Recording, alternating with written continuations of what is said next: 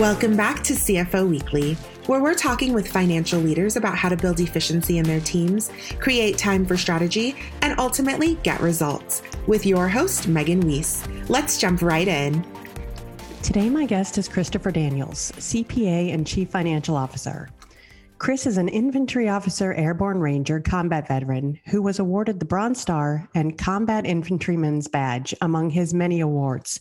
Chris recently retired as a colonel from the Army National Guard after 33 years of service. Chris has an extraordinary ability to motivate others towards a common goal. He has global business experience in financial, information systems, operational, and regulatory auditing to include a vast regulatory experiences. These regulatory experiences include Sarbanes Oxley compliance, the SEC, FINRA, as well as coordinating and collaborating with numerous global regulatory agencies in several jurisdictions, including the US, UK, Switzerland, Singapore, Hong Kong, and Japan. Chris has performed numerous business process evaluations and redesigns, ERP system implementations, and fraud investigations. A proven ability to build and lead teams during periods of change and drive organizational efficiencies through effective planning, coaching, and administration. Chris started his own commercial finance advisory firm called Palm Capital and Funding Services. Prior to working with OrcaSmart, Chris worked at one of the top 10 international hedge funds for over 11 years. And prior to that, he worked at General Motors, which he started at in 2005 after his federal mobilization to Iraq. Among his several advanced degrees is an MBA, a master's in cybersecurity, and he is a graduate of the U.S. Army War College. Chris, thank you so much for joining me today. Oh, great. I'm, I'm really happy to be here. I'm looking forward to it.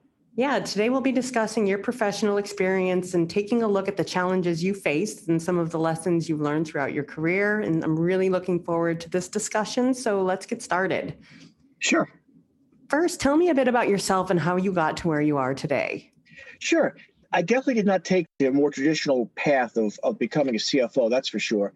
I mean, most CFOs, if you check out their background, they're going to have, you know, some time at the big four firms. You know, back when I started, it was the big eight firms. You know, then they, they became a controller, and worked their way up, and eventually became a CFO. That wasn't my path. I have spent most of my time as an internal auditor as my career. I'm a CPA, but also a very non traditional part of my career has been spending time in the National Guard. I just recently retired after 33 years with the New York Army National Guard as a colonel. And that has taken, has added to my career path for sure, my leadership skills and my style and, you know, how I've developed myself professionally. But it's also taken away from the workforce. To give you an example, when I was working in a commodities broker named FIMAT on 9 11 in New York City, I was taken away from my desk as reported down to ground zero in response to the events at 9 11. Wow. Um, and I was down there for four months with the New York Army National Guard as a first responder.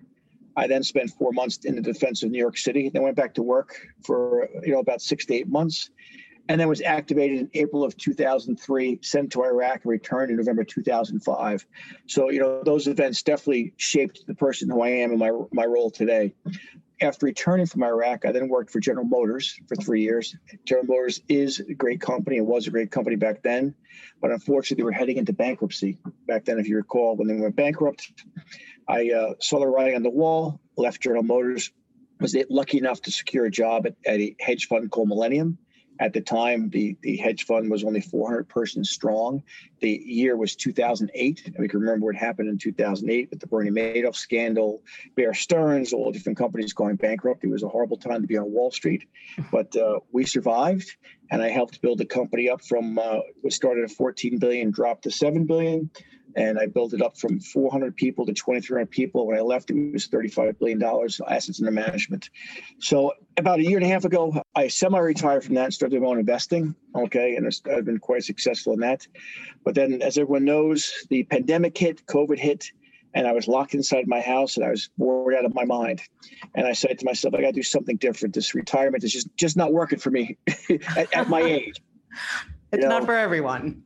No, it just, I mean, it was good for a short period of time. You know, I'm sure a lot of people thought heading into COVID, like, oh, if I only have like four weeks at home doing nothing, okay, what would I do? And a lot of people are thinking to themselves, that wasn't much fun. Yeah. Just well, for sure. So I looked across the market and said, okay, what are people going to need? What's the what's the next big thing? And I looked at how many businesses were going to be struggling, and I decided to start a commercial finance advisory business, helping businesses get loans. And I started that out, and I've been quite quite successful out of the gate, helping people get secure additional financing to keep their business afloat. And it's been, it's been challenging, but it's been very enjoyable, you know, and seeing people succeed. It's really really nice. That actually led me to my present business partner, Kenny. Okay, Kenny is the, the started a company and is the president and CEO of a company called Glowpack USA. Glowpack USA imports all different kinds of containers from overseas, whether it's a wine bottle, a beer bottle, a hand sanitizer bottle, any kind of plastic or glass container that you want to put a product in, Kenny can secure for you, either off the shelf or he can help you design your own product after I helped Kenny secure a refinancing on, on a business loan that he had to pay off due to because of, of his drop in business with COVID, we were able to refinance that. Uh, we we got talking, we had some lunch, and Kenny asked me to take a look at a piece of technology that they invented to run his business. Similar to the story of Shopify, where these three snowboarders uh, were trying to create a website to run their business, that they were unsatisfied. Kenny was very unhappy with he can get in the market. So I looked at this piece of technology and I said, Kenny, this is absolutely incredible what, what you're was bringing to the table. And he already had a name for the company called orcasmart.com. And the thing about Kenny is he gets very attached. Kenny loves the orcas. Okay. So the, the actual Free Willy, you know, Shamu, he, he loves orcas so much he named his company after that. His company was started, okay, and then his second son was born, and believe it or not, his second son's name is Orca. Wow. So it takes Yes. So his, we don't know if his son is named after the orca the whale or orca the company. We're not too sure yet. Okay. And he, he won't tell me that. All right. But he definitely loves the, the name orca. Okay? Yeah, obviously. Whale, yeah. It's just, it's, it's, it's a great story. It really is. It's a great story.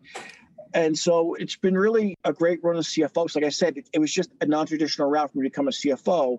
And my primary focus is really on, on obtaining the financing and taking the company public. That's where we're going with that route. You know, so it's it's it's just been an incredible year and a half working with Kenny. I have to tell you that.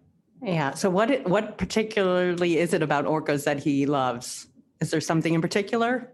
I think he loves all sea mammals. I mean, we go back and forth between Florida. I have a condo in Florida. He recently bought a condo in Florida. I took him out on a boat, and we, we were in the middle of a, a pod of dolphins hunting and he was just mesmerized by watching these majestic sea mammals okay hunt their prey, and then swim by the boat and make noise at you and swim around the boat. It was just was an incredible experience. It's just something, you know, when you, when you see it, just you know, it's it's an incredible feeling. You know, when we see the manatees swimming, it's just so peaceful. It really is. And you know, the orcas, you're just seeing them in the ocean. You know, watching them on TV. You know, not in SeaWorld so much, but you know, the other places, it's just an incredible experience to watch those those sea mammals, you know, swim in the ocean. That's what I think he really loves. Yeah, they're magnificent for sure. Yeah. I mean, one of the things he talks about with the orcas, you know, and, and it's part of our model, okay, of, of orcasmart.com, you know, orcas work in a pod and they, they help each other during a hunt. They help each other survive and they work collectively for the good of the pod. And orcasmart.com is the design of that, okay, and the e-commerce site is to bring businesses together to have them work collectively together for the better of the pod. And I think that's one of the things that Kenny likes to stress in his creation of Orca Smart for sure is that we're just like the orcas helping each other, you know, achieve success. Yeah, sounds like a fitting name. It really is. It really is. And it definitely sounds like you've lived through some life changing events. But yes. It, in particular, are there stories or moves that stand out in your mind as like real turning points in your career? Well, sticking to the theme of how I became a CFO, okay, I have one kind of hysterical story. When I went to college, I was a lacrosse player. That was my major, so to speak. And no one in my family had ever gone to college before. I didn't know I wanted to go to college. My parents said, Oh, what are you going to do? I'm like, I guess I'll go to college and play lacrosse. So I get down to college. I meet a girlfriend, okay, and she's very bright. Uh, you know, her parents, you know, are, are, professionals. You know, white collar. My dad worked for the railroad. My mom was a lab technician. You know, so my my, my uncle's a contractor. That's that's the kind of background I came from. So she said to me at a point, like, so what, what is your major? And I, I, I didn't know what to say. So I got smart. I said, so what is your major? You tell me first. She says, I'm an accounting major. I want to be a CPA. So I said, that's funny. I'm an accounting major too. I want to be a CPA. well, I didn't really know what a CPA was. but that's how I became an accounting major and eventually became a CPA. Wow, I've never heard that one before. That's a great story. Yep. So that's that's that's how it all started back then. You know, having a couple beers, you know, with my girlfriend. So, so uh, yeah, it sounds like the path worked out for you. Yes, it did. The, the, relationship didn't last after college, but the, the CPA license did work out well. So I thank her for that. Everything happens for a reason. That's for sure. Definitely. So you worked as the global head of internal audit and management controls for 11 years at Millennial or Millennium Hedge Funds. Yes. Tell us a bit about your greatest challenges in that role. Some of the greatest challenges, like I told you, the firm grew from 400 people to 2,300 people. It, it dipped at a low of, of 7 billion to 34 billion we had global offices throughout the world. The biggest challenge I think was was early on is was convincing management the need for certain controls. You know, hedge funds back when I started were really the wild wild west. You know, there's an expression that they often got chalk on their cleats. Okay, that means you push you push it to the line as far as you can go at, at a hedge fund. And you know, management hired me to, to help them establish controls but they often didn't want those controls. So it was more of a convincing type of, of role as opposed to working in a bank where you can slam your fist in the desk and say, hey, there's regulations, there's regulations. And regulations for hedge funds really didn't develop until the, the second half of my career at Millennium. So it really was a convincing, you know, this is why we need them. This is what could happen. It could cause financial loss to the firm. It could cause us to, to, to violate regulations. And I was very successful at convincing them. I put a lot of different things in place early on that survived. I mean, one of the things that I look back on was I was a big advocate of a BCP plan. Okay, you look at how the firm went into the pandemic. We shifted from a, a 9-11 type of plan where everyone goes to a disaster recovery site and works from there to a work from home model as technology involved. And I was a big pusher of that that technology. And you know, often I'd say, okay, you know, we can test the technology all at once, we test technology piecemeal, but if we don't test it all at once, we'll never know if it's going to work. Okay, so I, I, was an advocate for having the entire firm try and test within a time window to see if our, our technology bandwidth would work. And we were successful at that. And, and I think that's why they were able to survive the pandemic and actually thrive during the pandemic in the work from home model. So I'm very happy about that. Yeah, that's awesome. And uh, yeah, I think the virus definitely tested a lot of uh, BCP plans. Oh, for sure, definitely. I mean, it's been you know some companies have, have really thrived and, and couldn't believe how well their employees have performed you know, and others have not. I mean, restaurants, for example, you know, certain restaurants really developed a model to, to make it through the pandemic. I mean, in my town, we had this one restaurant that opened two months before the pandemic, put a lot of work into their building, and as I as I the pandemic started, they're never going to survive. But they actually, day one, made a drive-in movie theater in their parking lot and had people pull in their cars and serve them meals in their cars. Wow. Okay, in addition to takeout, they're trying to attract customers. That's and brilliant and they were actually one of the first people to put up a tent outside. So they, they actually thrived, okay, during the pandemic and to make that restaurant model work. And it was just uh, incredible to watch it happen and unfold in front of our eyes.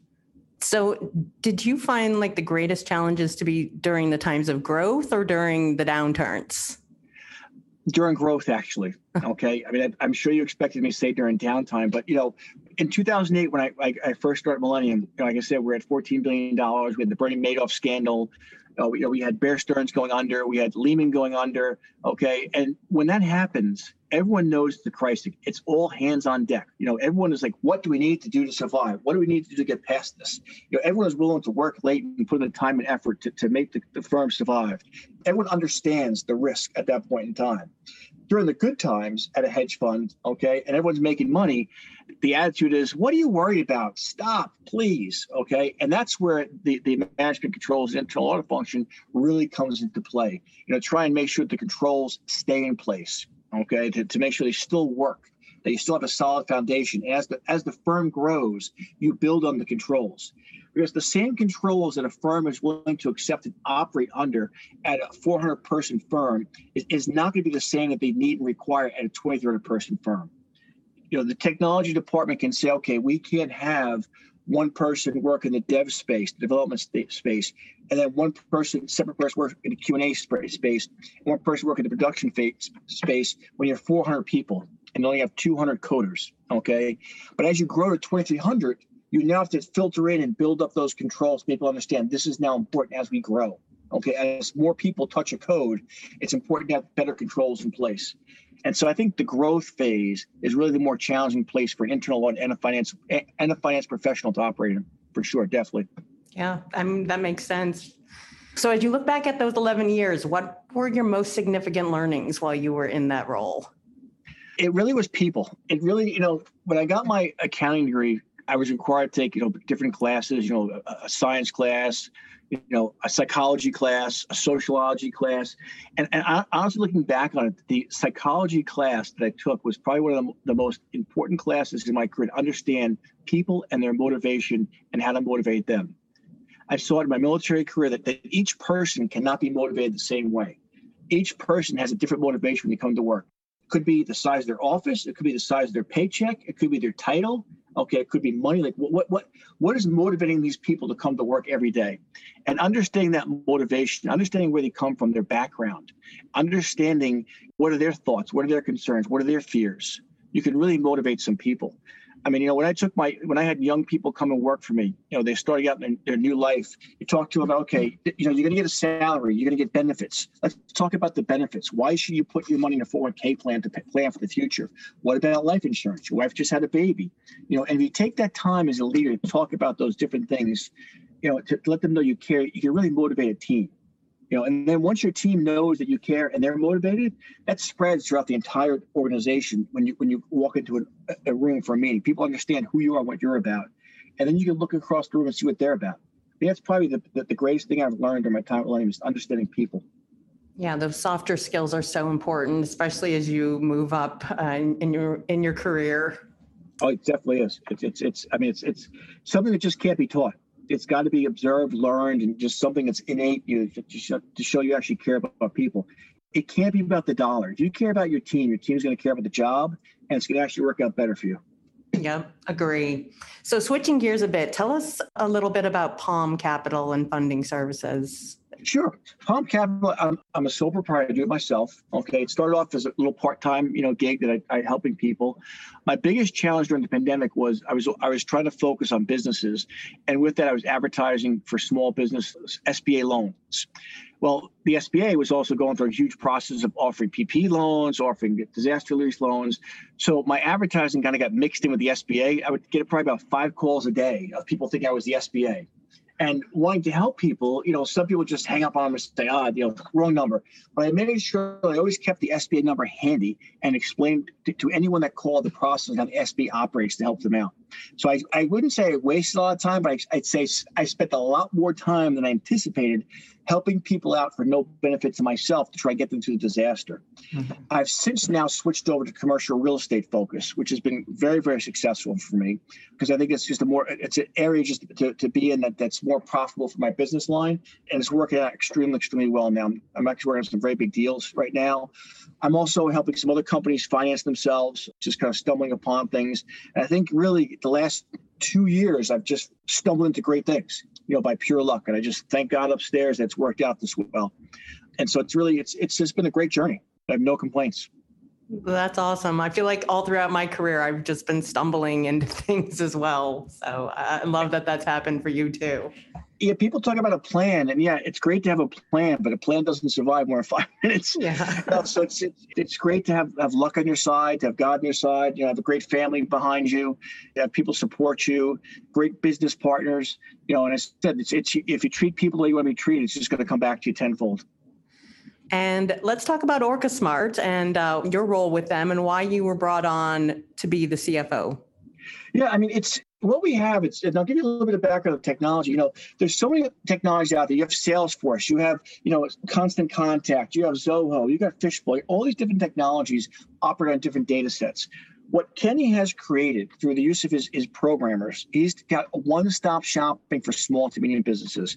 Now, we're not looking to take out Salesforce. We're looking to find those small to medium businesses that just haven't grasped technology yet, okay, or have tried it and didn't work out, or can't afford it, or don't have the time, or it just doesn't work for them. And so, or it's we call it ERP on steroids. We have a customer relationship module. We have a vendor relationship module. We invented our own Zoom Okay, and I use the word Zoom.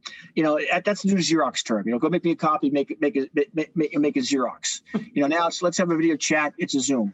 But we invented our own technology called Orca Smart Visual Link, where you can have your own visual chat call. We have a task management system in it that works extremely well in, in, in tracking who can do what task and when they're completed. We have an inventory module. Okay, now if you look at Kenny's business model, Kenny would import wine bottles, let's say from Asia, and out in California, you have the wine, the wine producer call up Kenny and say, Kenny, do you have 20,000 number nine wine bottles? Kenny would have to go say, hold on a second, let me check my warehouse. And by the time Kenny got back on the phone, the guy would have already purchased the wine bottles somewhere else. It was a big frustrating problem. So what our program does is once everyone's properly permissioned, it allows the ultimate purchaser to look into the system, okay, and seeing Kenny's inventory and say, oh, I need 50,000 number, number nine wine bottles, but Kenny's only got 10,000 in his warehouse. What do I do? Oh, look at this. He's got 10,000 at the port in San Francisco. He's got 10,000 at, at the ship coming over. He's got 10,000 leaving Singapore. And he's got 10,000 at the factory about to be produced. And they'll all be here in time for my production run. I'm going to purchase all those bottles at once. Okay. Guess what? Now the factory is going to want to be on the system. Okay. The guy's going to want his cork supply in the system. And so it's going to spiral itself out of control once everyone gets into the data set. It's just incredible, incredible model. And it as it, we can do constant contact, email blasts, okay, without using constant contact, our own system, proprietary system, email blast. We have a blog system and we have an e-commerce site. And that's where we make our money. So we're offering this program to consumers of businesses $25 per user per month, which is an incredible price. You got nothing to lose to try it. And we take 10% of the e-commerce site. We also offer discounted shipping. We also offer other services as well. We have an HR module for training. We can just do everything for a small business. It's just something, it's an incredible, incredible package. And Kenny brought me on to actually help him finish the design. Okay, we finished our beta testing last year. We ran through $4.5 million of transactions on our e commerce site during COVID, which is an incredible number to launch. And he wants me to help finish the UI, the user interface, and the user experience on it, and also obtain the funding. And so it's been a great, great run, so to speak, on this. It's been exciting. It's been, you know, as as you know, as a CFO, it's it's you know, you can run the numbers all day long and be bored. You can be part of a company that's going to go IPO. And this is where it's at. This is where the excitement's at. Yeah, definitely. Sounds like a very exciting place to be. It, really is, and we're great. We, we've become great friends. It's it's just you know when you work with people, you really enjoy the company, and smart people. You know, we have another partner, Dan. He's our legal guy, and the three of us just get along incredibly well. Our, our, our wives get along great. We all go out together for dinner. We vacation together. You know, it's just an incredible experience. Yeah. Then at that point, it doesn't feel like work anymore. It doesn't. I mean, we'll be out for dinner. We'll be on the boat you know, fishing, and we'll be talking business. It's just, you know, it just you know, it works. So, other than just a small business, is there a particular ideal customer for OrcaSmart, or just like an industry that you guys target? Ideally, we're looking for someone that has an inventory that that purchases inventory and resells it. That's the ideal sweet spot for us. It, it, really is. I mean, it's it's totally like I use it for Palm Capital. It's it's so adaptable. I mean, if you look at any kind of business, like yourself, you know, you you have customers, you have a phone book you keep. It's just you want to do email blast, blogging. It's you know, for you, you can use all the features or some of the features or one feature you know so it's it's really what what, what it gets so adaptable but our, our sweet spot i would say is a small to medium business that, that has an inventory that makes purchases and does reselling i'd say that's our sweet spot and as you look back at the last year, it's been a little bit rough for a lot of people. What have been your greatest challenges? And is there anything that you would have done differently? I think we, we could have taken advantage of more work at home programmers and, and got our program like we're about two months away from our final beta test before we're going to go 100% live and i think we probably could have sped that along if we would have capitalized on more programmers working from home across the globe i think that's probably what we, we could have done better but we, we, we had our team in place and you know we, we should have expanded that and got a little long further i think yeah well hindsight is definitely always 2020 yes. And for organizations who see opportunity but are lacking funds, what tips would you give them for financing their vision? There's so many different ways to fund out there. I mean, there's traditional bank loans, okay, which uh, you know companies like Bank of America and Wells Fargo are not lending. That's they're just not lending. That's probably why my Palm Capital has been so successful. There are ways to go uh, on the Canadian exchanges, okay, which we, we've looked into There's are, are ways to get, get capital in exchange for equity. There's, you know, they call it the, the three F's: the family, friends, and fools. You know, to invest in your company is a way. There's so many people out there who have capital to invest that you just can't give up. And the problem we've had early on, is which we, we've changed the model, is finding the right fit. Okay. So what I mean by that is, you know, we, we've pitched to a different couple of VC companies and we realized that a lot of them wanted to, to do a call a fix and flip company. Okay. They want to invest in our company and sell it for a, a huge profit in one year and go back in the market and buy something else. And that's not our model. We're on a three to five year glide path to go IPO and then explode to take on companies like Amazon and Shopify. Okay, that's what we're looking to do, and we think we can do that. So we want a long-term investor that's with us, but that has that vision, and they're going to get rewarded and instead of you know twofold, tenfold if they, if they jump on our track. And that's who we're targeting now. It's just finding who's the right match, the right the right lid for that pot, and it's out there. You just can't stop looking. Yeah, I guess it's kind of like dating. yeah, and you just you just can't give up. You could never give up in your dream. Okay, you might have to put it aside for a little bit. Okay, but never give up in your dream. That's great advice. So, as businesses mature and that they outgrow that startup phase, many of them are lacking processes to function efficiently. So, what recommendations would you give for building structure, putting in controls, implementing processes when an organization's in the growth phase? You got to set the objectives up early. Okay, it's like like what are you trying to achieve? If you don't set what your goals are, right up front. Okay. We're going to accomplish X, Y, and Z. Okay. And then build backwards from there. If the whole organization is not rowing the oars in the same same way, you're just not going to get there. And so I, would say setting those those long term objectives, medium term objectives, and short term objectives and goals up early on, and then understanding what mistakes will be tolerable and what mistakes are game changers. You know, what what, what what's a killer to a firm? I mean, for us, if our code was leaked out, that's a killer know, we're done. Someone else is going to take and run. Uh, that's that's what we look at. So, so protecting our code is our, our, our, single most priority right now because it, it's so proprietary. It's all in-house developed by ourselves, and it's just it, it's incredible. And so if that were to leak out there, it'd be a game changer in the technology world, and we wouldn't want that to happen. It would just knock us out knock us out of the water. And as a CFO, what are your greatest concerns these days? What's keeping you up at night? It's going to sound a little bit cliche. What's going on in the country now is we have this, you know, this big divide between Democrats, Republicans, haves and have-nots. Okay, and that's not what keeps you up at night. That does concern me. Okay, like it should every American. But as a CFO, specific to the business world, what concerns me is a similar type of divide between people's ability to use technology. Okay, and what I mean by that is, is I remember when when a VCR first came out, I had to do a programming for my parents' VCR Okay. Now my, my, my father does not use a smartphone. Okay. Trying, you know, during the pandemic, getting, you know, people who are a little bit more older to, to, understand a Zoom call. I'm constantly going to my mother's house and re- reprogramming her printer to a c- computer. You know, so there's a technology device. Technology advances so much. Is it going to pass by certain generations? Is it going to pass by certain people? Is it going to pass by certain neighborhoods and further a divide? And that's what keeps you up at night. Even if our company expands into this great model, we're going to have a thousand employees, two thousand employees. Will those employees have the technology skills to compete in the workforce? That's something that concerns me. Like, like how do we how do we keep everyone on the same level playing field with as as a, in regards to technology? Can everyone you know, you know shop online? Are they still going to go to the store? What's best for them? Like telehealth. When COVID hit, how many seniors couldn't understand how to do telehealth and, and get themselves taken care of? Yes, that that's where I get, I get concerned. Like, how do we bring everyone along in the same technology platforms, the same skill sets, so the country can grow together?